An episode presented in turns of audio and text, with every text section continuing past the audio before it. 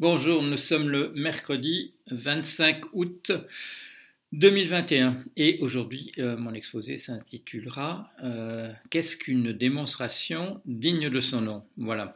Euh, si vous suivez un peu l'activité de mon blog, vous savez que j'ai créé une veille effondrement je crois qu'on est déjà au 50e euh, épisode.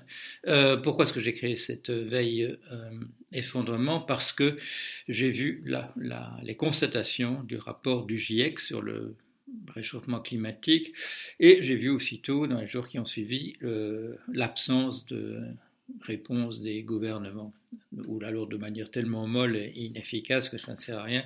Vous vous souvenez, le, gros titre sur le GIEC a été tout de suite remplacé en France par le, déplacement de Messie, c'est-à-dire que bon, euh, on passait à, on connaît l'expression du pain et des jeux, que veut le peuple du, pain et des jeux, et euh, il ne faut surtout pas qu'on lui dise que le monde humain est en train de, s'écrouler. Euh, mais ça ne m'empêche pas, vous connaissez l'adage, l'adage américain, The show must go on, le spectacle doit continuer. Et euh, j'ai continué à travailler sur ce que je fais en ce moment comme recherche en intelligence artificielle, euh, en particulier à travailler sur la notion d'une d'une intelligence générale artificielle, c'est-à-dire euh, voilà d'une machine qui pourrait répondre à des problèmes de tous les ordres de manière universelle, comme on dit, et pas simplement de manière spécialisée en raison des problèmes d'apprentissage que sont les intelligences artificielles maintenant. Et par ailleurs, je continue à travailler avec euh, Yuli, qui est donc professeur d'informatique à l'université de Picardie, euh, sur les fondements des mathématiques. Et là, hier, on a eu euh, voilà, une grande réunion de rentrée. Ça a été notre université d'été et nous avons véritablement le programme des deux articles que nous allons écrire dans les médias. Enfin, ils sont déjà bien avancés. Et le premier s'appelle justement Qu'est-ce qu'une démonstration digne de ce nom? Et le second sera bon, d'entrer dans le détail de deux démonstrations, celle de par Gödel euh, euh, de son second théorème d'incomplétude, celui qui porte sur l'arithmétique, et de ce qu'on appelle dans la problématique euh, P versus non P, P et non P, ce qu'on appelle le, théorème de, Cook. Et donc dans, dans, un deuxième article dont You Yu sera le, principal auteur. Nous allons entrer véritablement dans la, démonstration euh, par Gödel et, euh, euh, Cook de leur théorème pour montrer que dans, les deux cas, je vais le dire rapidement pour commencer, dans les deux cas, ce que ces deux mathématiciens essaient de faire, en fait, c'est de la pseudo-physique et ils n'y arrivent pas pour des raisons que je vais préciser. Parce que dans le premier, le premier article, nous allons montrer, après avoir défini ce que c'est qu'une démonstration digne de ce nom, en fonction des critères qui ont été mis en place au fil des générations, mais dont les grands principes avaient déjà été euh, mis en place par, euh, par Aristote. Qu'est-ce que c'est une démonstration digne de ce nom, d'un théorème Bon. Et nous montrons dans le cas de, comme je viens de le dire, que dans les deux cas de, Gödel et, de Cook, euh, nous n'avons pas véritablement affaire à des mathématiques, mais de la pseudo-physique.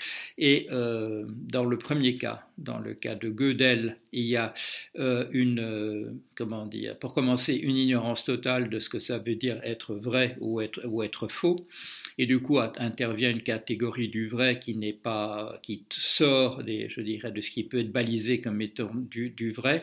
Et en cours de, en cours de démonstration, euh, je l'ai dit à plusieurs reprises déjà dans des vidéos, euh, en fait, euh, il y a simplement de la part de Gödel une sortie de route. Il se retrouve dans un paradoxe et il tire simplement la, la conclusion au passage que son paradoxe prouve quelque chose. Il, ça prouve simplement qu'il ne sait pas conduire et qu'il a quitté la route et qu'il devrait revenir sur la route. Il, ne l'a pas fait. Euh, pourquoi ça n'a pas été vu? Essentiellement en raison de la complication, de, je ne dis pas la complexité, mais je dis la complication de, de, son théorème.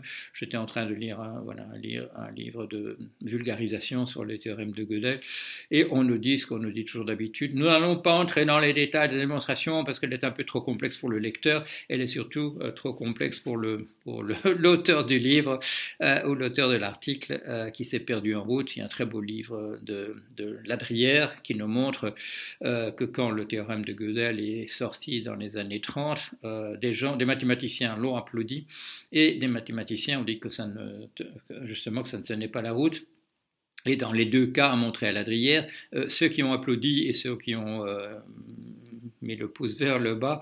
Euh, dans les deux cas, il y a un grand nombre de gens qui n'ont même pas compris de quoi il s'agissait et euh, Ladrière le, met en évidence. Euh, dans, le cas du, théorème de, Cook, il invoque aussitôt, dans le début de son théorème, il évoque aussitôt un objet qui n'existe pas comme étant un élément de preuve. Euh, une machine de Turing à Oracle.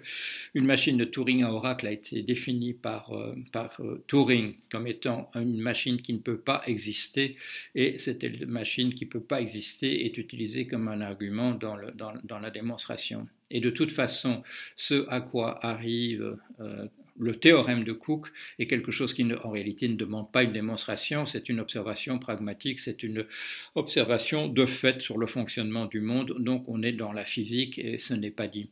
Chez Gödel, on est dans la physique pour une raison différente, c'est qu'en fait, quand il évoque la vérité, une vérité qui ne serait pas capturée ni par des axiomes, ni par des démonstrations de, théorèmes, ni des, ce qui sont donc des conclusions de syllogismes bien, bien conçus, valides, euh, en fait, il évoque une, une troisième euh, un troisième type de, réalité, euh, de, vérité, qui est en réalité quelque chose qui serait dans le monde euh, et qui serait de la vérité quand même, mais pas d'ordre mathématique, simplement là aussi une observation du monde tel qu'il est. Et il invoque ça euh, dans sa démonstration, sa démonstration qui par ailleurs est, fausse pour invoquer comme mode de preuve quelque chose qui n'est pas véritablement une preuve, c'est simplement qu'il s'est trouvé dans une voie de garage l'apparition d'un paradoxe. Voilà, donc nous sommes, je dirais, on est, bien avancé. Euh, maintenant, on est en train de, euh, on a le squelette de ces deux papiers. Et nous sommes en train de l'étoffer, oui, il l'a étouffé certainement sous nos commentaires, euh, nous sommes en train de les étoffer pour en faire de véritables papiers. On, va faire ça en, anglais et en français, euh, vous savez, parce qu'il faut de nos jours, euh, quelque chose qui, passe, qui, ne passe qu'en français est devenu invisible aux, yeux du monde, et donc il faut faire les deux. Bon, enfin, on s'arrangera pour faire une bonne traduction. Voilà, un petit point sur The Show Must Go On, sur le fait que bah, l'effondrement ne doit pas nous empêcher de continuer à travailler sur des choses sérieuses.